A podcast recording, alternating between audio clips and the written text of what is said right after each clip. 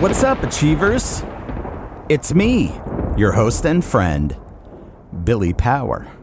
Welcome to episode 38 of the Urban Achiever Show. I don't know about you, but the days have been blurring together worse than ever lately. Uh, weeks go by and I hardly notice. It's good to be busy, I guess, but there's definitely a downside. Tonight, I'm headed into the city to see the band Emery at Webster Hall and catch up with Matt and Toby, so that should be fun. My guest this week is the former vocalist of Southern California hardcore band Point of Recognition, Aaron Irizarry. Uh, these days, Aaron is a husband, father, product designer, and author. He recently swapped coasts from California to New Jersey, but there's a lot more to Aaron's story, so let's get to it. Ladies and gentlemen, it's my pleasure to introduce to you Mr. Aaron Irizarry.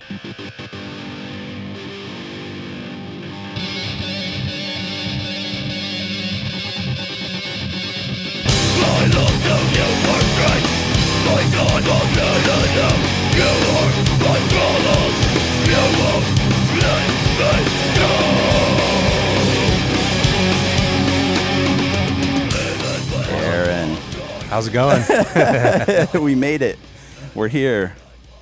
I have to believe that you are for sure the only guy that works on Nasdaq who has knuckle and hand tattoos and neck tattoos. uh, yeah, that's probably you. You are that's that's that's a true statement. Um, you would you would. Uh, it is kind of funny. Uh, my first, you know, especially I started working. Then I started working remote, so I was working from home in California. Yeah, no way And- I had and any I would come idea. into the office maybe a, a few times a year, but those few times, people were like double taken and like, "Who's who's this cat?" Is he coming to fix the ventilation system or right? who, who let the construction worker on the finance floor? or they start just you know gr- grasp their watches and their Getting wallets a little nervous. tighter. Yeah, like uh oh. It's a shakedown. yeah, yeah. So uh, it it is kind of funny. I- It's it, what's really funny now is working on the design team there. They uh, the you know we're getting throughout the company. We're you know we're doing some pretty awesome. We're doing some. We have a great team. We're cranking out some cool work, and so starting to get a little more you know notice from the the people in the company. And they're like, oh, we always know where, where the designers are because w- they're the guys in the corner that have all the tattoos. and, and there's like one other guy with a tattoo with a few Right. tattoos. A tattoo. But I, I guess I have enough for the rest of the team apparently because then they're Right. like, oh yeah, they're the, like the kind of weird tattooed looking guys with glasses in there.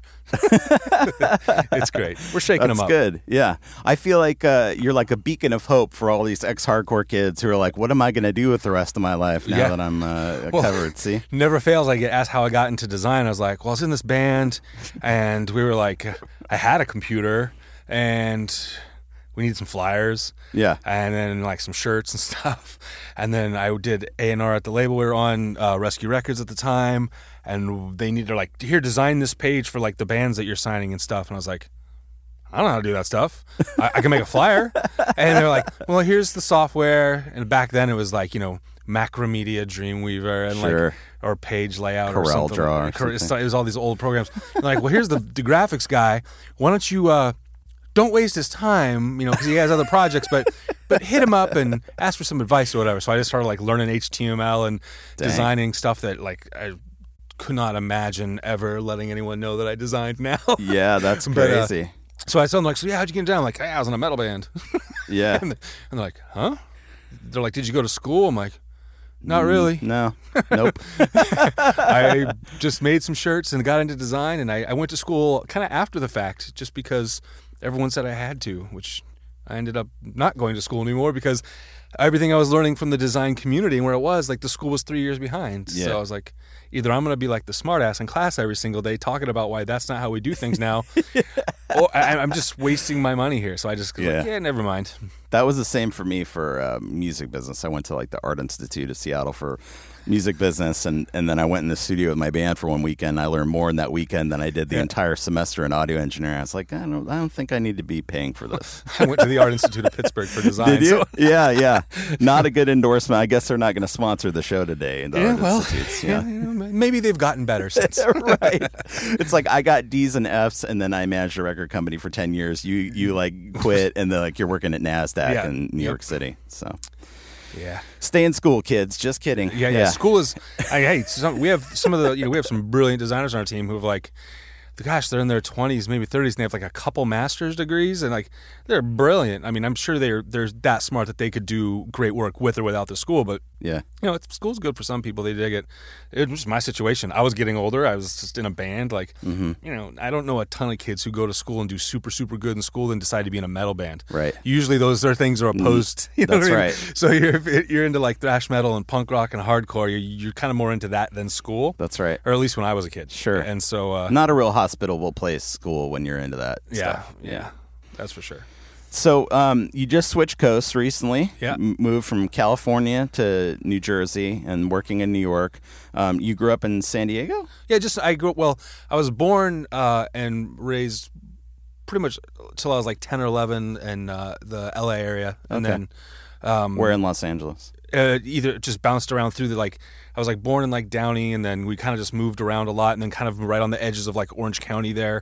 Um, and so we. Uh, in like the 80s mid 80s we moved out just about 30 45 minutes north of uh, san diego in like uh, the temecula and marietta area which no one really knows what that is they always ask me what a temecula is and so i just say it's like southern california wine country and then they're instantly interested in how to get there Right. um, but uh, Just wait until you see like a hundred houses that look identical on rolling hills, and you'll know you're there. Yeah, yeah, it's track home. Like, it's it's it's funny. It's like this program. Like, I don't even know how civil engineers make money out there, Right. Because it's like this four off ramps worth of track homes. Yep. Another off ramp that has a Lowe's, a Target, and a Burger King. Sure, yep. And then maybe a Chili's, and then Right. more houses, and it does this for miles and miles. Daphne's And then, Greek, Yeah. uh, maybe, or something like that. yeah, if, if this town's doing it different, they have Daphne's. yeah, they're really mixing it up in the old strip mall over there. Yeah, yeah, Got so- the Target, the Old Navy, the Bed Bath and Beyond, and a, ooh, a Daphne's. Yeah, woo.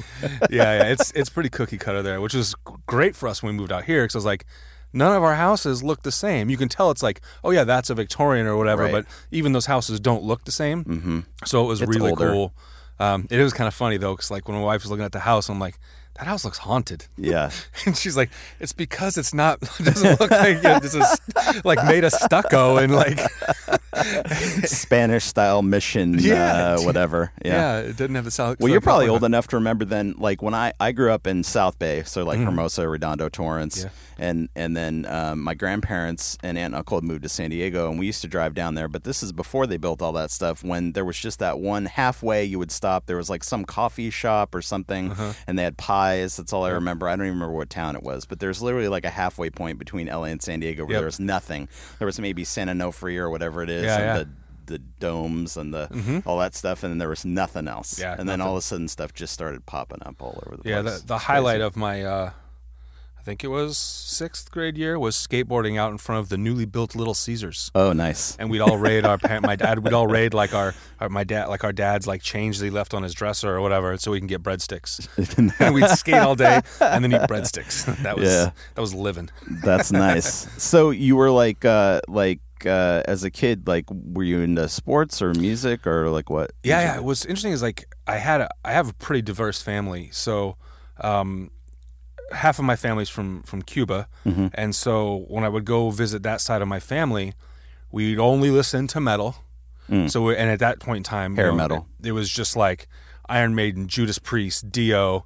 But we also listened to some of the more thrashy stuff, and you know we would you know, eh, eh, but then being Cuban, like you have to like baseball Mm-hmm. It's like and my a dad actually requirement. came over from Cuba and played a little bit in the minor leagues, um, and then just kind of it fell through. But Hmm.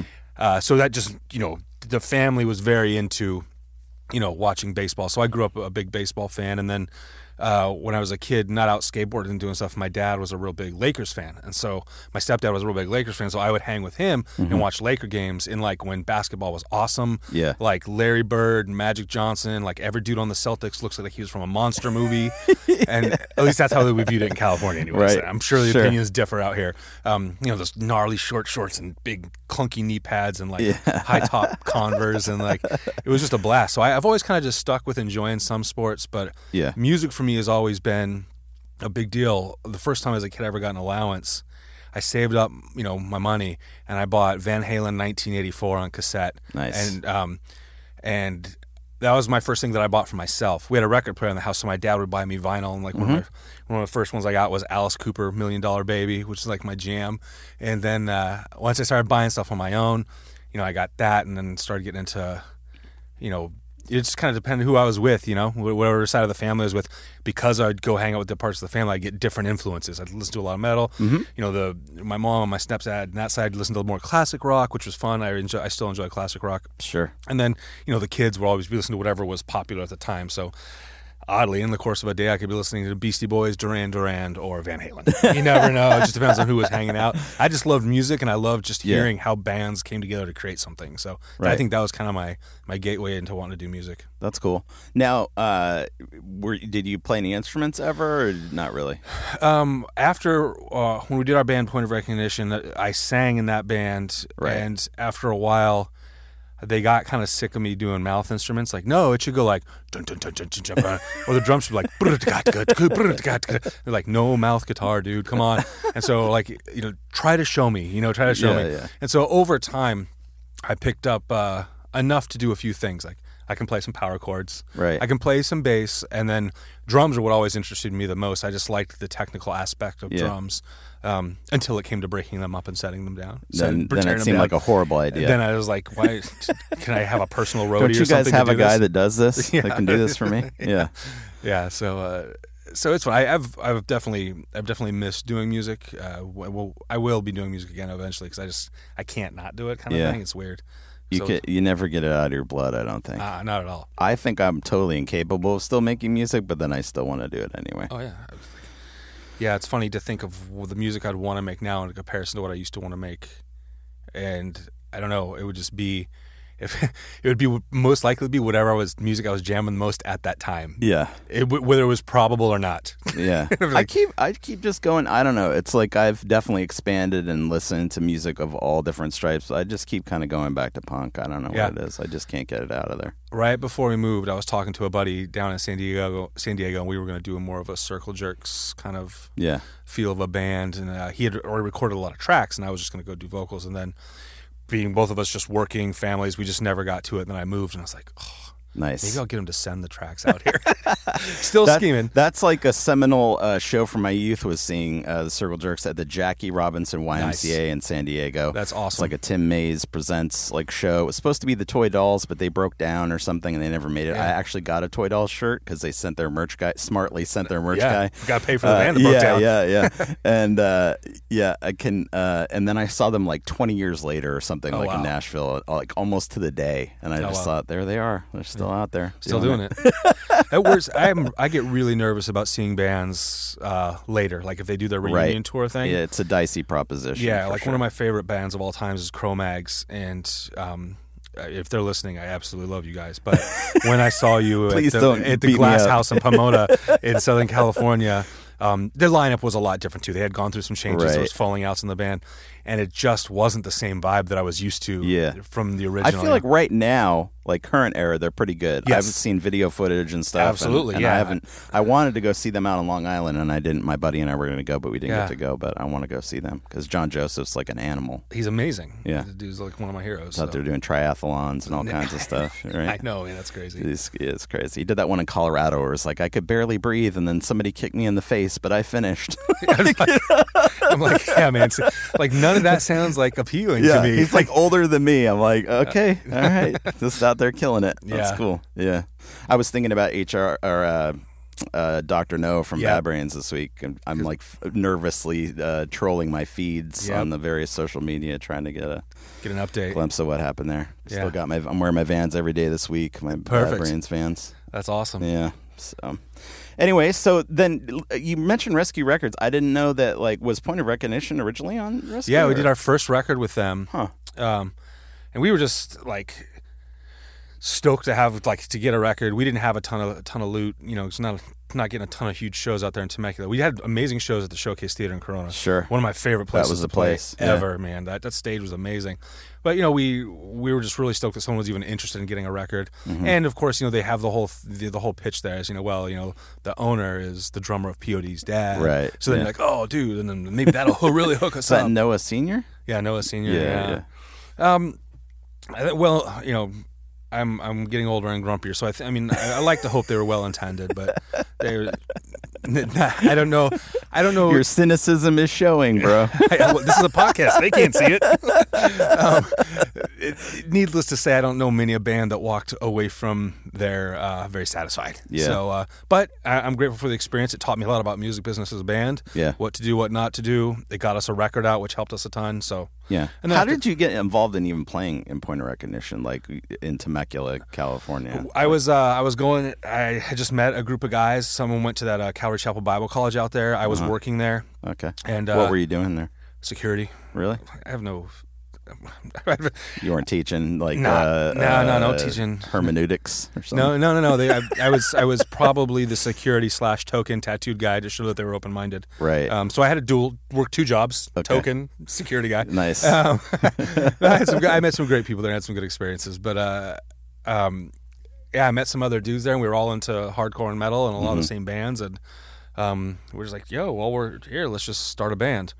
So I'm missing something here though because you said earlier that you, the first thing you bought with your allowance was Van Halen 1984. So how take me briefly through like the close notes of how you like how did you get involved in that punk and hardcore scene like in that music like did someone invite you to a show did you buy, Uh, do you like, know what? a- It was really through uh, one of the things that solidified it for me was skateboarding. Like I skateboarded uh, as I you know got to be about you know eight, nine, ten. I skateboarded every single day, and obviously we listened to music all the time, Mm-hmm. and so we were listening to things like Stormtroopers of Death and Yeah.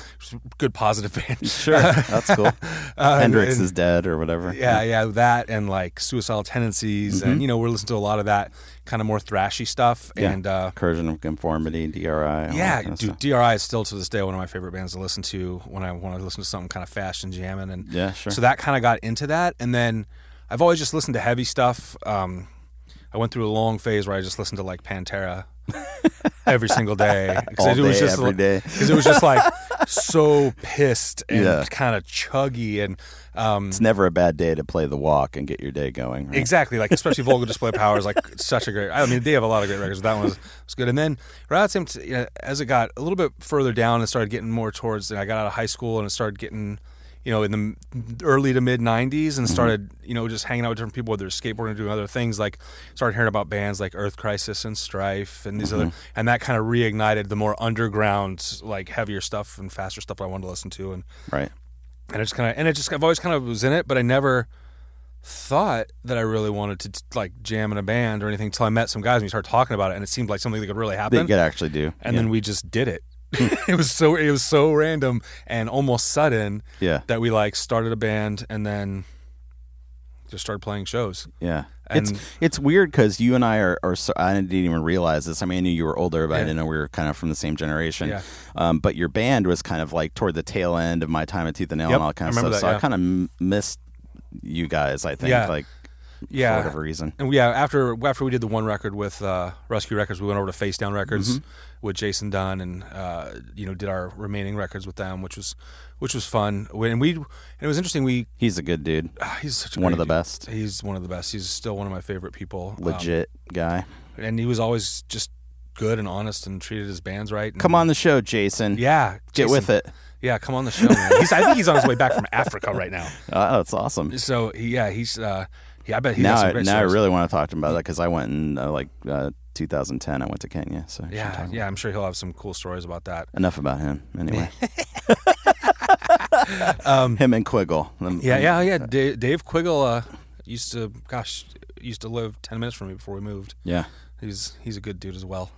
Um, yeah, so and we kind of played. We did some a lot of like the typical like, oh, this is like the Christian hardcore show thing. We go and do these and those, but we actually really started just playing anywhere with anyone and started playing more with bands like Bleeding Through and Hate Breed and Right. kind of went that route and just like this is where we feel like That we're- makes me think of something. Not that I was trolling your uh, Instagram feed or anything, but I did see a, a uh, lots of pictures of booze and meat, and then I saw a True Till Death uh, tattoo in there. So I was going to Yeah. ask you about that. my true till death tattoo. yeah, yeah. Oh, it has nothing to do with like straight edge or anything. Yeah. I've I've never been straight edge. Nice. And I, and I and a lot of people more than likely are straight edge till they're 21 or till they go off to college. Sounds right. um, but and I have so I have tons of friends. All like my, my friends from Redlands back in California. They're all still awesome rad straight edge guys. Hardcore Yeah. into that. And they're rad dudes too. They do they do a lot of cool stuff and help a lot of people. So Yeah. You know, d- just because I was straight, it doesn't mean it's like a non-legit thing. I just, it just wasn't. Was that a wasn't- uh, was that a faith thing for you, or what was it? What yeah, it was just well for me. Like part of it was about uh, just my personal faith, and the, and the, uh, you know, I the gap from being a kid and then ending up where I, I ended up in doing music and stuff.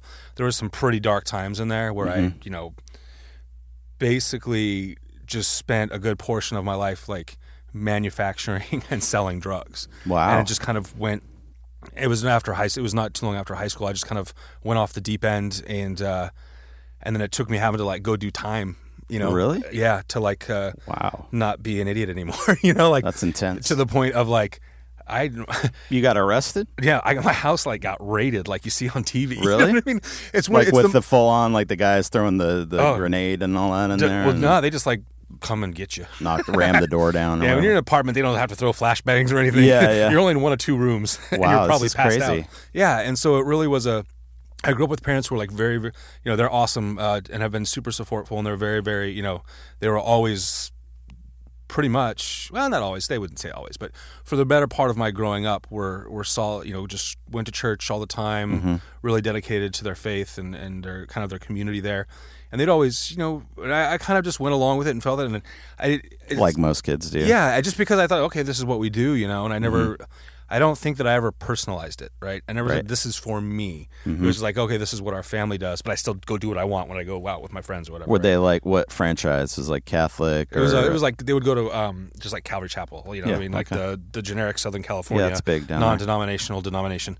And, and they- that's why I use the word franchise. It's Yes. probably it, it was so appropriate in this particular. yeah, yeah. case. And so it was for me. And then, you know, I got, uh, I went to jail a couple times, and then the last time I ended up having to do a, like a year. You Wow. know, was- and, uh, and which isn't very long because I people go to jail for it really. seems really long to me. it's long. No, it's, no, trust me. When you got when you live in a a year seems when you plenty. live in a in an eight by eight cell for 365 days, it's long. How old were you when this happened? I was 19. Oh my gosh. Yeah, and I had by the time I was 19, I had been to jail a couple times, um, and in trouble with the law a bunch. And all just for drug stuff, or Yeah, other well, the things, or first what? time I went, I went for like violent crimes because I was just being stupid. And I assaulted a dude, and like, you want to? I mean, Yeah, you let's wanna- do I'll, it. I'll give you like a I crazy. mean, if you're open to like Yeah. saying it, I'm, Dude, I'm why- down. This as, is what we're as long here as the for. people at Nasdaq don't hear this, then fire me. Yeah. Um, they had to do background checks. I don't think anyone's going to listen to this from there. I'm, I'm being honest. You never know, man. Some suits over there, like this is my guilty pleasure. Some kid is like, I love Goaty Hook. I don't think that guy is over there, but maybe he is. yeah. So what? Yeah. So uh, crazy story is when what really changed things for me is like definitely you know I did the thing that everybody does. and say, Okay, you know. God, if you're real, like get me out of this stuff, you know, because I'm I'm in jail and this sucks, you know. Yeah. I guess you got to get me out of here. And uh, over time, I just my mom would send me books and stuff to read, and I just started reading for myself and was realizing that Like what books? Do you remember any? um, she sent me like a lot of old dead guys, like uh, A.W. Tozer and like you know Spurgeon, and I was like, "Hey, this is like school. Yeah. Do you have anything to just talk about like how cool people were? you know what I mean? Like this is tough. But, Something a little lighter. but when you you don't got you got a lot of time on your hands, Yeah. so I read through a ton of stuff, and uh, Huh. it was interesting because I think early on I thought I had to be what they were, hmm like very rigid, don't do anything, Don't drink, don't, Don't- smoke, don't, don't- dance. yeah, don't, don't, go with drink, girls that smoke, or do. chew, or date the girls who do. You're You know, right? Exactly. and um, which for some people totally right. Uh, and I think it's not bad to have a framework. I mean, Yeah, that yeah. works for some people. yeah, and you know what's interesting? I just didn't know. You know, I I, I didn't. I started making it my own, but I Mhm. was making theirs my own. If that makes sense. Totally. And uh, it wasn't really till I started doing like the band and you know had gotten married um, that I really kind of started thinking like for myself. Like Mhm. this is after you got out of jail, I guess. Yeah, yeah. So I, I got out of jail in, in the mid '90s, and then kind of that's when I was started go- working over there at the Bible College, and you know 'cause that's what most people do when they get out of jail is they go work it over. Mm-hmm. Now, when you got out, were you on parole after that, or were you Yeah. just your Yeah, yeah, whole I had to- sentence was like a year? no, and no, that I was had it? to do. Uh, I was supposed to have like ten years of probation, felony probation, and uh, after like I don't know six months, they're just like, "Yeah, dude, you're good. We're just gonna bank your case, close it," Damn, which was crazy because I that was is like, crazy. you know, I have I had assault with a deadly weapon and attempted robbery charges from two years prior. Then I had m- manufacturing uh, and uh, intent to distribute and possession of methamphetamine. It's like I should have been on 4-H for a really long Yeah, time. But yeah. they saw I got out. I went and like got a job, and I was going to this. To this- become a productive citizen. yeah, I was like, whatnot. I wouldn't mess this stuff up anymore. They're like, it's, your case is banked. It doesn't mean it's like gone away. So like, you screw up, we're gonna pull that it's case still right back in a over. file somewhere. Yeah, yeah, and and I had known at that point. I knew, I knew right then and there. I was, I was done being a knucklehead Mm-hmm. because it was just, I was getting to the point where I was going to either be dead or in jail. And for me, fortunately, it was jail. yeah. And then that was a nice, you know, slap upside the head that, um, there Were you wasn't- like in a county like prison or where were you? yeah, I locked did. up I at? did. Uh, they gave they gave me the choice of taking three years in the state or a year in the county, and I purposely chose the county because if you do once you in the California, um, once you go to the state, you get a state number. Mm. So anything you do, you fart in a convenience store and you go back to state. Oh, I like you gotcha. don't. Uh, there's a, whereas where the county, it's just not a big Well, and deal. state's heavier, right? yeah, As far as like who's locked up there and all that kind yeah, of stuff. oh yeah. It's I mean the, some of the county places I bet were were not very friendly either. I'm sure. Um, but also when you have your um, another reason is because they gave me two strikes for the felonies. Mm. So the California, that's the time when they had that whole three strikes, Oh, you know, and boy. you get twenty five to life thing. And so I knew, okay, your last one only has to be a, a felony. It can be any felony. Like I Mhm. met people in jail who were going to court because they stole a beer from a Circle K convenience store, and because it was a felony, th- they, like they were going to possibly get twenty five to, to life out of this. Ugh. It's a crazy system that messed up California in multiple ways. Yeah. But um, it uh, that's why I didn't want to get the state number and go to the state because then if you violate or do anything, it's a felony violation of parole. So that Ah. could be your third strike if they didn't are in a bad mood that day, you know. So Good night. yeah, it was, you know, it was it was it was enough to really kind of rattle my cage a bit and think about what I was doing and what type of person I was too. Yeah. You know, I just didn't want to be a person that caused too much pain and damage anymore. And that was kind of Yeah. you know, if you watch shows like Breaking Bad, like it's incredibly accurate. Yeah. Like I watched that and I was like, oh my gosh, they must have sat down a bunch of dudes like me in a room and asked a bunch of. And uh, the irony of Breaking Bad that was actually supposed to take place in the Inland Empire, like where I lived when they were Wow. filming it there before they chose to move the that original location. shit. Yeah, because that Southern California was really a hotbed for like a lot of drug manufacturing, Mhm. especially methamphetamine back then. But sure. yeah, so that was like Now, how do you feel like you got involved in that? Was it like uh, like association with the Yeah. wrong people? Yeah, or- it was part of the association with the wrong people, and like any young teenager that was kind of impressionable, um, you know, I started sneaking behind my parents and smoking and drinking when I was like twelve or thirteen. Mhm. So as my daughter sits in the other room, I shiver as I say this. Right, Yeah, she's just turned fourteen. it's better not to think about it.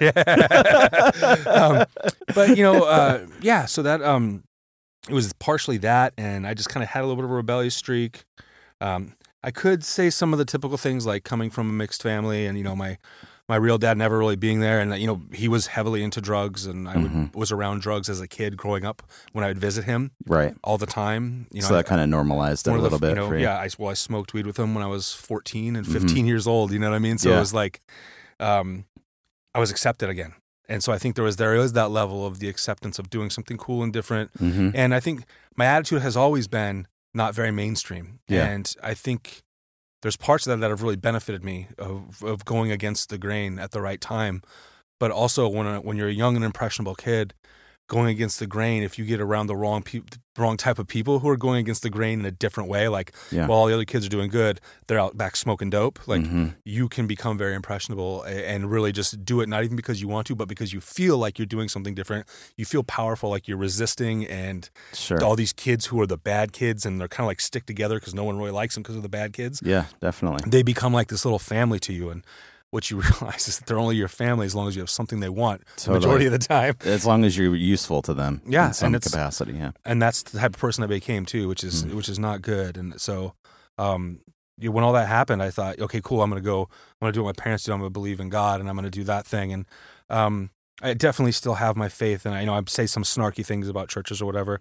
You know, I've Who just I've, doesn't? I, well, I've just Got grown. a pulse. and I've realized that yeah, well, I, If I've your re- eyes work and are open, Yeah. it's hard not to. yeah, and I, but I've just realized over time that you know I can still have my own faith and believe what I believe and let allow it to shape the person I am, Mhm. without having to vote away people's rights, without having to be a conservative right wing Yeah. gun toting hunter, which Sure. some people love doing that stuff, and that's totally their jam, and that's awesome. Um, Sure. it's good it's their jam because it's just it's not mine. unfortunate tha- though that that I was even thinking about that today, and I don't know why, but it was like I feel like I have to explain I'm this, but not this, this. Like a whole list of, you have Dude. to immediately explain away that I'm not this thing that Yep. you have in your head. That's this is what's associated with all that because the loudest Yeah. voices are those people. Yeah, that's a.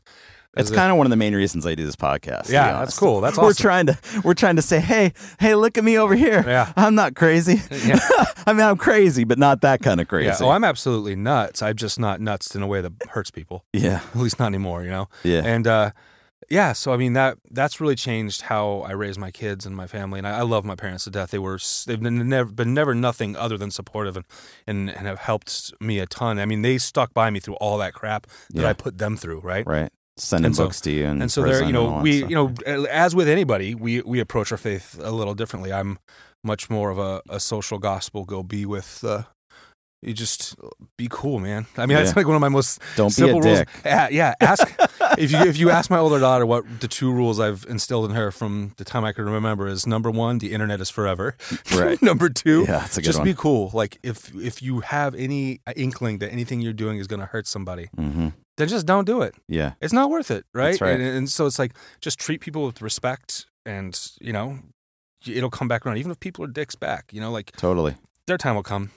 Yeah, I kind of I both of those for sure. And I'd add a third that I kind of am way into, and that's the idea of kind of be known for what you're for and not what you're against. I went Yes, through a, a love that. like a political period in my life where I was very outspoken Mm-hmm. about the system and the man and these people fix that and this and the other Mm-hmm. thing when I was still young and idealistic.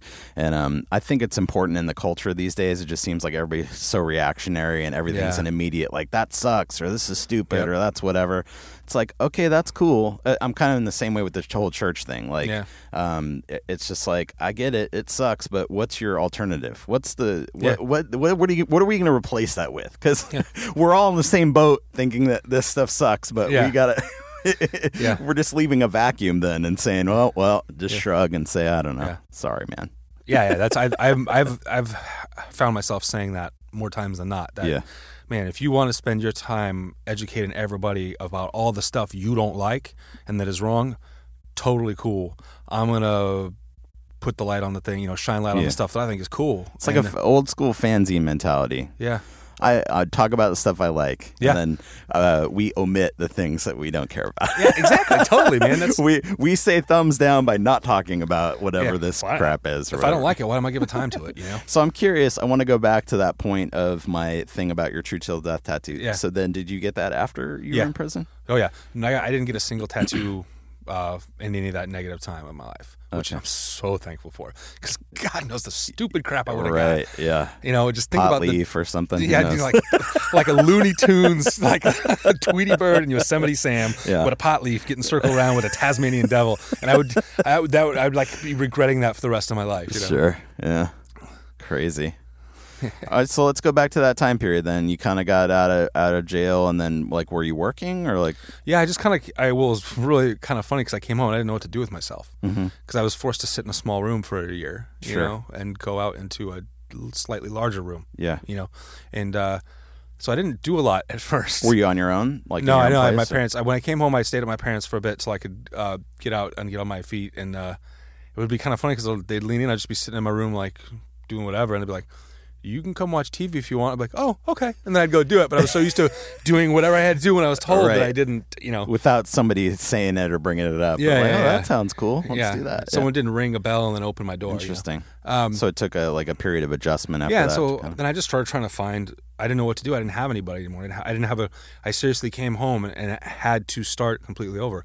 I Mm-hmm. hardly had a friend. You know what I mean? Wow. That I could go hang out with because mo- the majority of them either, if there were some that were just kind of middle of the road and weren't real nut jobs like I was, Mm-hmm. they kind of just they saw oh he's gonna go find this religion and go be his own. We don't want to be around it no more, right? So I didn't hang out with them. yeah, But then all the other dudes were either in jail or had died or were like, just like, we don't want to be around, you know, I- and I didn't want to be around them because, like, I ain't going through all that crap again. sure. And so then I just kind of trying to f- meet people. And that's why I found that, like, uh, people were going to some, you know, that Bible college, and I started hearing about like shows, and that's, you know, when I met some of the friends that were there, we started going to shows, and that's where we, you know, we'd go to shows at Showcase and down in San Diego and out in Riverside at the barn. Where were you going in San Diego? Um, I think it was Soma was a lot of Sure. shows we went to there, um, and so you know, it was just trying to get Who were you going to see around that time? Was that like other face down bands or just any Oh hardcore no, it was, show it was or yeah. So this anything? is before Face. The Face Down didn't even exist at the time. I think uh, Jason Dunn's band NIV was just just playing. You know, they were really starting to pick up steam. Actually, at the time, I think they might Mm-hmm. they weren't even on Victory yet or anything. No, they were like on Rescue Records because they Right. started on Rescue. Yep, sure. Um, well, I was going to see some really good shows. One of my favorite bands to go see at the time was Overcome. Mm-hmm. Uh, Jason Stinson and, and his, who is now a good friend. Yeah. uh, and uh, it was kind of cool to go s- see like. Whoa, because they were playing. you know, Like I'd be seeing them play with like Eyelid and these other bands, and we just mix shows. Mm-hmm. Yeah. and I was like, "Oh, this is great! I'm really digging this. Like, this is kind of cool." And not, I didn't get to go to a lot of other kind of shows. we Um, played with them a couple times. yeah. At Revolution at Jay Baker's thing in Yeah, uh, yeah. Arizona there. And yeah whatever. it was it was cool like and i just Jay, jason just seemed like a legit dude so we hit it off for a while Mm-hmm. and then he's kind of the one that really like made me think like okay wow i can actually find something i need something new Productive. because my whole life has only been not my whole life but these last so many years have been yeah.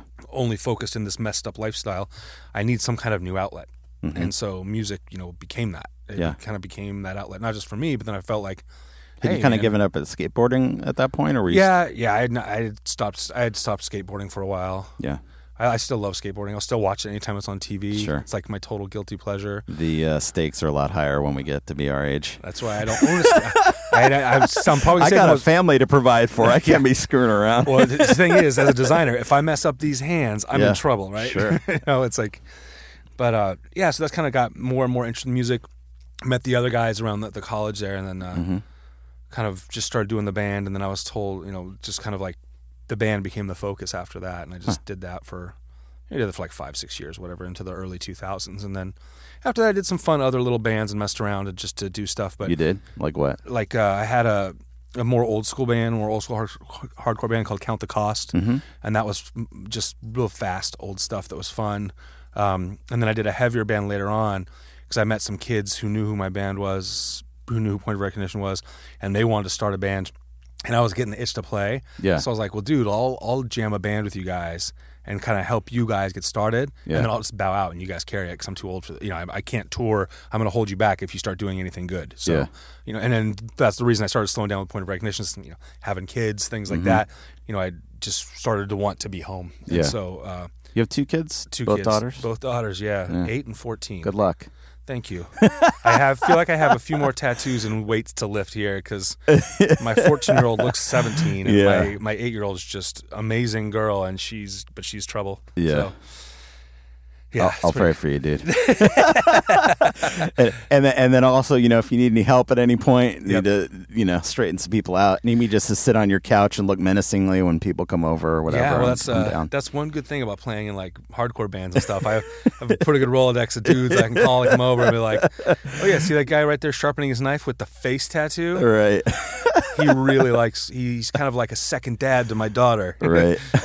You don't want. Don't worry about making me mad. Don't make Nice. him mad. did you guys tour and stuff like that? yeah, we too, did. or We not? did, we did a fair amount of touring. Um, toured with you know took out a lot of the face down bands on the label and like went with them and Yeah. um, yeah. Did I see on your Wikipedia page that uh, my dude from As They Lay Dying was in your band for Oh, yeah, a Tim uh, stint and there? Tim and Jordan actually. Really? but it was right when As I Lay Dying actually started to get. They were starting. They were called a different band. It was like Life Once Lost or something like Yep. that. And then they kind of switched to As I Lay Dying, and they were trying to pick up steam. Um, Tim played guitar, Yeah. and Jordan played drums. Crazy. And then uh, about halfway through, they started getting real like As I Lay Dying started taking off, and we needed to record what would end up being our last record as Point of Recognition. And so they, um, I brought in. Uh, they, I just said, go do you know, you guys go do As I Lay Dying, and then uh, my buddy Tim Mason, who was the guitar player in in No Innocent Victim, and then John Toll, who was uh, Oh wow. Pit Boss 2000 and One Life Crew, Oh my gosh. came in and played bass. That's crazy. And I'm, st- I'm still I still talk to John all the time and, and Yeah. Tim, but uh, and we wrote that last. Uh, I was just trying to keep the prison theme going. yeah, I, I noticed that. I noticed. Well, yeah, like you said, my boy, Tim Mason, somebody's boy. oh man, Yeah, yeah. So uh, it's hard to wrap my still hard to wrap my head around that. I, my wife were hanging out with him and his wife up to just months before it happened, dude. Like It's crazy. it was trippy. Yeah, I remember I- seeing them with like uh like extol at the showcase Yep. Oh, and stuff back yeah. in the day. Extol was fun. Yeah, good times. I wonder if you were you at that show when they played with extol. Mm-hmm. Crazy. Look at you and me. We're just like running parallel lives all Yep. over, Oh yeah, all over Well, I'm uh, sure we Southern were at a California. Ton of, I'm sure we were at a ton of shows because Yeah. I atten- I went to tons of the Tooth and Nail shows that they were always Yeah. uh, in Southern California. In so- fact, at the showcase at one of the Solid State shows, I got my left knee uh, plowed by some guy. Whoa. Uh, That wasn't me, I promise. Years later, uh, like hyperextended back, and you know, it was like when you're young, you're just like, whatever, dude, it's cool. I can barely walk. years later, I like threw out my knee and had to have like a partial meniscotomy, and the, Oh and my the doctor gosh, was it's like, it crazy. looks like at one point you might have torn like an ACL or an MCL or something. He's like. I can see the you know old torn tissue. He's like, but you know, at your age and you're not an athlete, like it, it'd probably be not worth fixing at this point. Oh, okay. Like, thanks, okay, buddy. cool. Thank you, Showcase Theater, for the memories. Yeah, I have some crazy memories of that place. So that's cool. So then, uh, yeah. So then you did these other bands, and then how did you end up getting into the? You were saying you were kind of doing some graphic design. Yeah, I was just stuff, doing some but- design stuff and started wanting to do that more as a job. Yeah, Um, and so I just kind of started pursuing it, trying to get freelance work. Got a gig at a place that was letting me, uh, like they sold Apple stuff to government education, and so they let me do half of my job was to do design for them for like their website and Uh-huh. stuff, and the other half was to be like a kind of like a project manager and kind of operations guy. And so I did that. and then just how kinda- did you? get- How did that? Just seems like such a leap. Like, how did, did you know somebody, or you just? I actually went in to apply just because I was like, uh, it was right before we were going to do our last show as, as Mm-hmm. point of recognition, and uh, I just knew okay, I'm Was not this sure like what, 02? what's that, What year was that? uh, 2001 or 2002, yeah. Okay. and I was just like, I got to uh, get a job, and so I called this place up, and I was like, oh, yeah, yeah, so you got this opening for an operations guy. I've done that before. I've worked in a warehouse. I'll come in, and I was like, he's like, oh yeah, check this out. He's like, here's our website. I'm like, oh, that's cool. He's like, yeah, I was trying to figure out how to do this thing, and I was like, oh, actually, if you do this in Photoshop. Oh, nice. And he's like, "Oh, you know how to do?" I was like, "Oh yeah, like my what I really want to do is design, but you know, I, I don't have a full time gig doing that yet." And he's like, Yeah. "Well, how about we do this?" And then it worked into that, Huh. and then I just continued stumbling my way into design jobs, which is kind of how I've done most everything Yeah. is stumbling something into something, yeah. and uh, I just kept going and going, and then started doing uh, you know, blogging. Kind of got good there for a while, and so I Yeah. started blogging, and then like design type. yeah, blog design type just stuff about design, being Yeah. a designer, different topics, and then got into. Had you um, done art when you were a kid? Had I, no oh, I can't interest draw in- to save my life. Okay.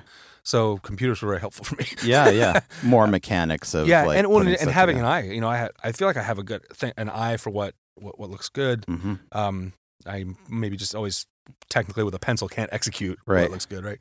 And so uh, just kept I designing. asked you that because I saw a throwback picture that you had where you were you said something about where I thought maybe I was a painter or something. Oh, I, and you so I next to a did. I painting. Uh, did do painting for a while. Okay. It was like my therapy. Yeah. Like when I, you know, just after work or different things, I'd just paint in my garage. Mhm. But I did it where I would use like overhead projectors and do mixed media and like design some of Oh, Okay. the the tougher things that I couldn't draw. Like I designed them on the computer and they would project them Okay. and then kind of you know stencil and paint them that way. And Cool. it was fun. It was a fun outlet.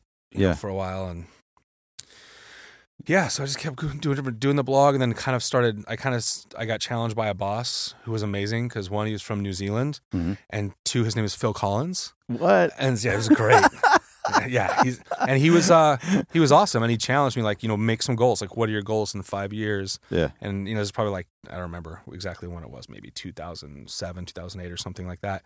Um, and I was like, I don't know. I feel like I really want to like be a more active part of the design community. hmm I want to get a blog going. I'd like to speak at design conferences. And eventually, I just like to write a book. I don't know what it would be about, but it'd be about things I've learned as a designer because I don't have the most traditional inroads to design. Yeah. So I feel like I've learned a lot by making a lot of stupid mistakes. And Hmm. he's like, okay. And, and- and then here we are, s- what, six years Yeah. later. And I, I speak at design conferences. I just wrote a book and I know. I'm the, the whole time you're saying all this. I'm like, this is baffling. Like, you didn't really do art as a kid. You didn't really. It's Nah, just like man, you like- kind of just stumbled into it. A little yeah bit. and you know what that's the one thing I, I learned is because i think that i had that chunk of my life where i was such a mess Uh-huh.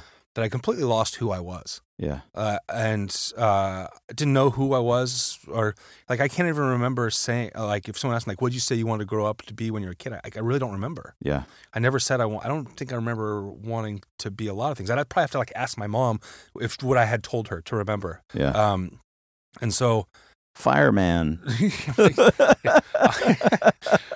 you keep busy down there. I want to be. She's like, no, no. You said you wanted to be like a convicted felon who played music and then got into design. I'd be like, oh, okay, never mind. We're Yeah, worked out yeah. just fine. I, this is the I, this is my plan all along. Yeah. oh um, my gosh, that's yeah. crazy. and well, that's why. Like one thing I think is like I've never been amazed. Like I'm, nev- I've never really made it a rule for myself that I have to be the best at anything Mhm. because there's always someone better. Sure.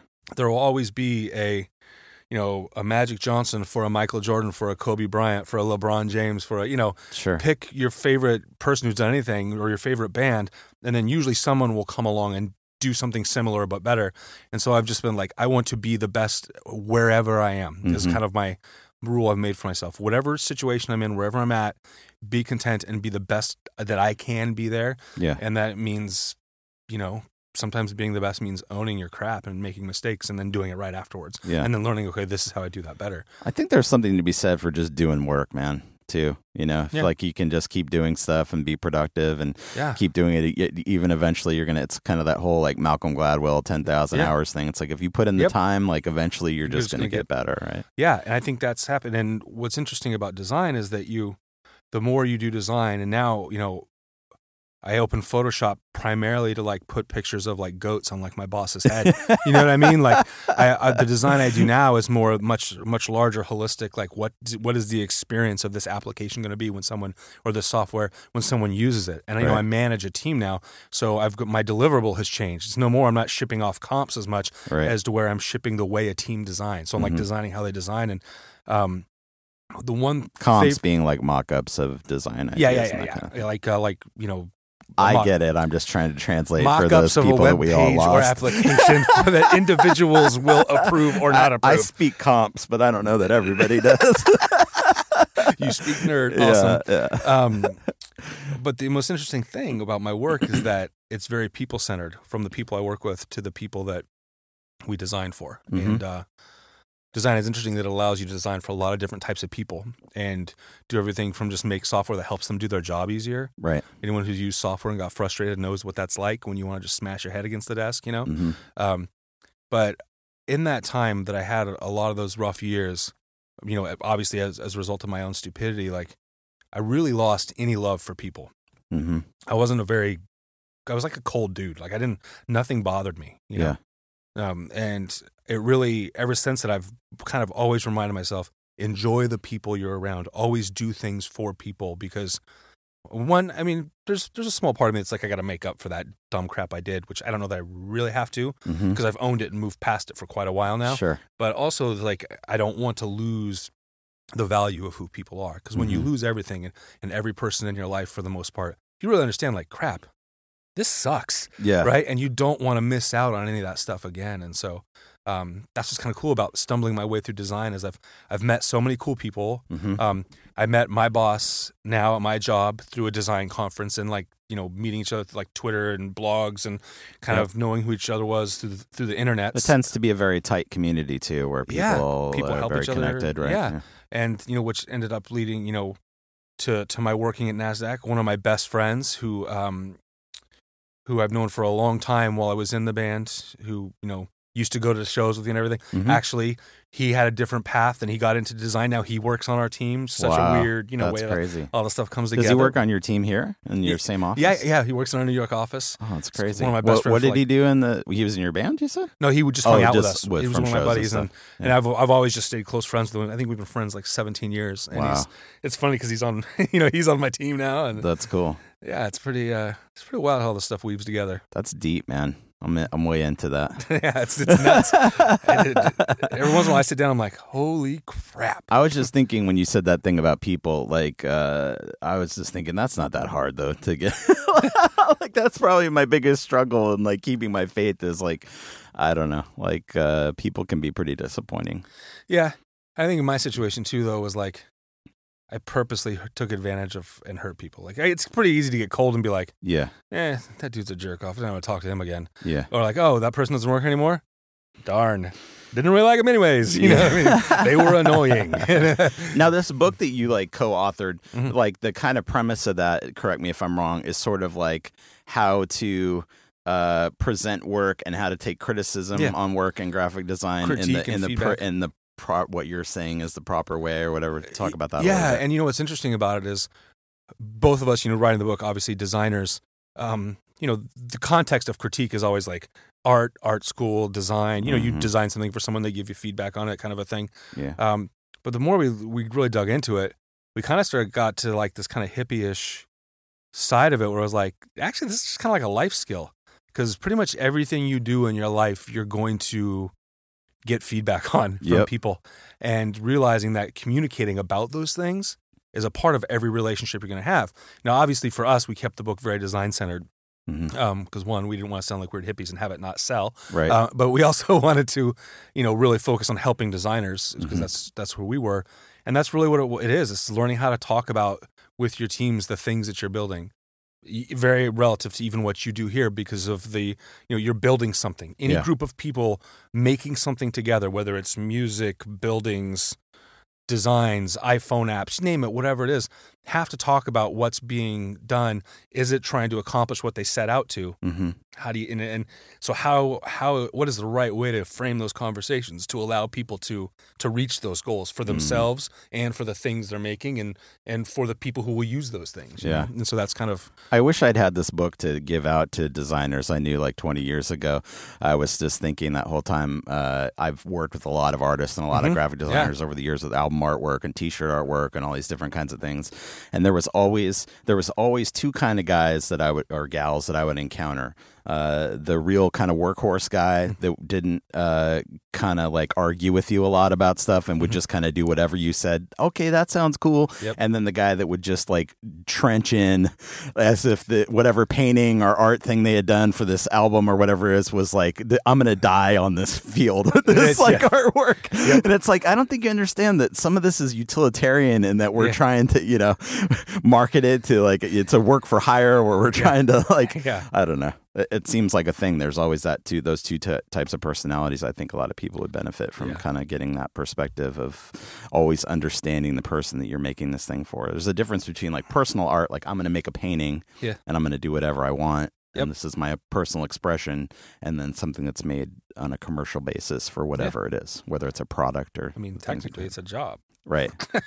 I and, I, do- and I think people that can kind of mature and adapt that kind of perspective about what they're doing to Yeah. be able to be. Um, I read a thing you said about like it's not that you have to put yourself outside of the thing that Mhm. you're doing. Yeah. or whatever. you got to sit outside of it because if not uh, you're going to be attached to this thing right Yeah. and so you're going to get defensive you're going to get offended all these things which sometimes rightly so right Mhm. if someone's saying something wrong or rude or, or off-putting or whatever but if you really want to make yourself or this thing the best it can be Mhm. then you got to be able to be objective in taking that that feedback and that criticism that's coming your way. And so if you can remove yourself from it and look at it as that feedback and that criticism as the thing that's going to help you get where you need to go, Yeah. it becomes a little bit easier. It's still hard. No one wants to receive feedback on anything. Nope. You pour yourself into something and then it's time to have feedback on it and it's like okay let me sit down and have all these people analyze everything i just did to, Yeah. you know and i think i gave my best shot but I they're spent going to start like three hours on the kerning on that thing. What do you mean move it over five pixels? Yes, exactly. Uh, like the, like Na- like Napoleon. I always relate to Napoleon Dynamite. Was like gives that girl that picture, and he's like, "I spent three hours on your upper lip." like, oh man, like yeah, you know, you get tied to stuff, you get into sure. You get attached. it. Yeah, because time is the only thing you have, man. And when you've invested a lot of time in something, to have somebody uh, take and just swipe that off to the side can be brutal. Yeah. Oh, So how how have you been adjusting to uh, switching coasts?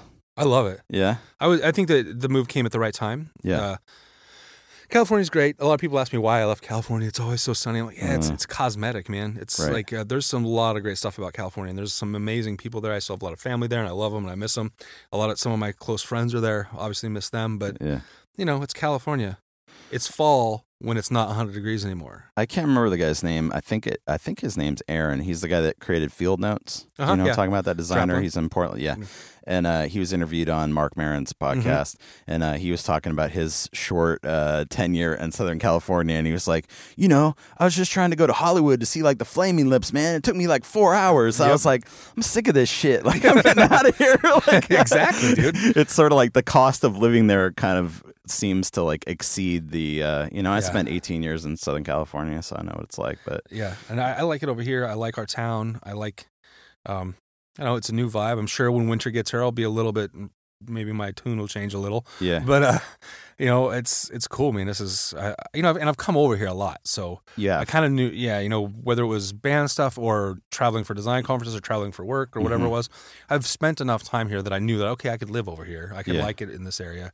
Um, and I had I really had no idea we were going to come to Atlantic Highlands, New Jersey. Uh, but when we checked it out, I was like, yeah, this is great. yeah I'm right by the water. I love the water. Um, I can walk over here to this, you know, First Avenue, and there's cool pubs and restaurants there to go chill and hang out with the wife and the kids. Cool. It's walking distance. We have this house that looks to me still looks like a haunted house, and that's cool. Um, it's got like a I can, turret. I can commute to the city without getting in a car yeah, I, I ride a boat. I boat to work. I, my biggest thing is I was like, I don't want to sound like like a, some kind of noob, but like, what is it? You, what do you do when you're on a boat? I don't want to tell people I sail to work, you know. So I was like, I was like, I sit on this boat and go across the water, and then Yeah. I get off the boat, and then I come back and you know have a beer with my boss. or do you whatever. take the slow boat or the fast boat uh, the Sea Streak? It's- yeah It's yeah I think that's fast. the fast one It jams. I mean, Yeah. It takes me 45 minutes or 40 minutes from the dock right there in Atlantic, from the Yep. harbor, the dock, the bay, Sure. all nautical terms, I'm sure, uh, to go across, you know, over past down to the East River and drop Yeah. us off at uh, Pier 11 down or the sure whatever it is, Wall lower Street. manhattan down there Yeah, Lower Manhattan. And I just have like a five, 10 minute walk to the office. nice And I'm like, and I, I live literally five minutes from the, the boat. yeah So it's like, well that's beautiful coming across the bay down there oh, it's awesome. i mean you can't really beat that right? Yeah, yeah. it's, it's, it's trippy, man. It's, I'm super into like New York history. I watched like the whole like PBS series on New York. If you've never watched that, I Yeah. highly recommend it. Where That's they're talking rad. about where they did all the different building of all the different stuff. And I also read the uh, the book about Vanderbilt Uh-huh. um, and how he, like in the old days he was like on Staten Island and he'd fill his boat up with like produce and all this stuff, and then boat across that same body of Wow. water Yeah. you're commuting on to Lower Manhattan where they had the different markets and stuff Yeah. to sell the produce from their farm out on. what- It's just so weird to think like Yeah. it's so old and there's so much stuff that's happened there. It's like Yeah. crazy. Yeah, it's pretty crazy. man. Yeah. they have something like that. I haven't seen it yet, but from what I understand, in that uh, in the New World Trade Center building that's complete now, when you take you can go all go all the way up to this like Yep, the lookout- observation. yeah, which thing. I won't go to because yeah, it's way that too high in the sounds sky for crazy. me. Yeah, Um, th- when you're going up in the elevator, you see this visual history of New York as you go. Yeah. and it's it's pretty. uh, From what I hear, it's pretty amazing. that's cool. I w- don't know if I'll go in because I don't. I, I I'm still uh, I like it, but I'm still adjusting to being on the 51st floor of Yeah. a building and That's having you know crazy. looking out a window and being like, wow, Did you guys feel something move? I felt something move. yeah, it's like oh yeah, it's just windy. And I'm like, yeah, but should we be moving in the wind? That's It is crazy." very disconcerting. Yeah. I don't enjoy that. yeah. It's not where we're at. It's not too bad. It's not it's not as bad. Uh, but yeah, I can't imagine working on like the hundredth floor. Like I, the building I work in has 53 floors. That World Trade Building's got 100 something floors. Like That's crazy. we're halfway up. You know, it's like what? I think it's amazing uh, sometimes just to think about like how far people can come in their lives. Like, could you ever imagine when your mom was sending you books uh, in your county prison cell that one day I'm going to be working on the 50th floor of like some high rise in Manhattan at Nasdaq? You know what, man? I mean, that's Honestly, incredible to me, man. it is. I was scared to death. I didn't know what I was going to do. I originally was going to go to college for psychology, but obviously got way into drugs and messing myself up Mm-hmm. that I never did. And uh, interestingly enough, now part of my job is to study how people use things and react to them. Wow, But uh, a different kind of psychology. Yeah. yeah, but it's uh, I was scared to death. I didn't know what to do. yeah. You know, I had no skill. My my skill was selling drugs. Yeah. you know what I mean? And I was like, I nobody's gonna have me skateboard. you know what I mean? Like, what am I gonna do? Like, I was skateboarding. So, hi, You had hired- a product. You Yeah. were like c- considering how people were using it. There was you no were- social media to market it back then. Oh, yeah, so it was a little nuts. Yeah, it was, uh, and it's amazing. It's that's kind of the cool stuff, man. It's just keep everything in perspective. Like Yeah. one of the most important things I've I've learned is just to keep an even keel. Yeah. Some stuff's gonna go real bad sometimes. Some stuff's gonna go awesome. Mm-hmm.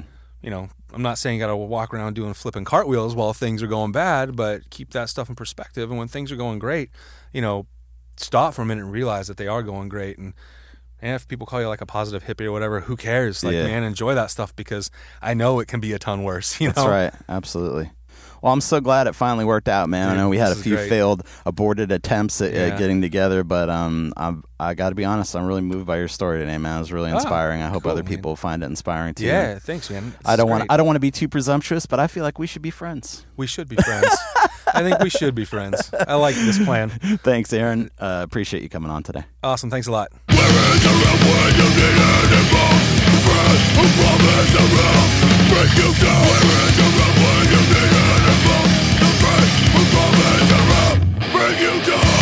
Aaron Irizarry, everybody.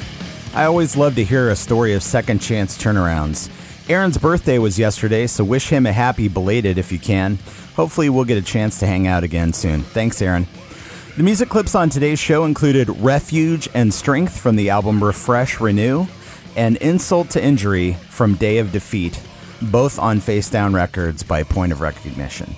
As always, the Urban Achiever theme song was written and performed by Ethan Luck and Dan Spencer. You can follow Urban Achiever on Facebook, Twitter, and Instagram at Urban Achiever PC. And you can email me anytime at billy at urbanachievershow.com. I always love to hear from you. This program is 100% listener supported. If you listen to the show, you enjoy the show, you want to give something back, just go to patreon.com slash urban achiever, give a buck a month or whatever you want. Uh, you can also purchase show merch at urbanachiever.gobigwin.com. We got some shirts and coffee mugs. Uh, if you're short on cash, and who isn't these days, you can always share the show with friends, subscribe, give a rating or review on iTunes. I appreciate it all. Also, in case you did not catch it last week, I recently released my tour journal, Bottle Breaker. You can go to bottlebreakerbook.com and download that for free. All right, Achievers, that's it for me this week. Until next time, keep up the good work. I'm proud of you. In your eyes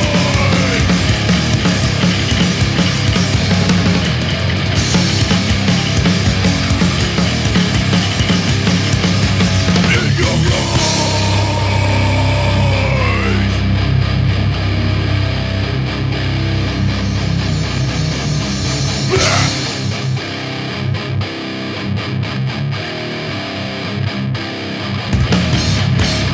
Reaching out for help Your cry to go unheard I will be there for you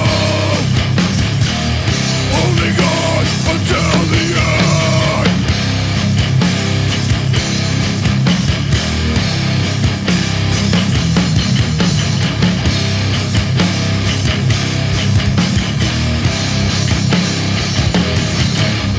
Going one, two, boom, boom, boom. Here we are.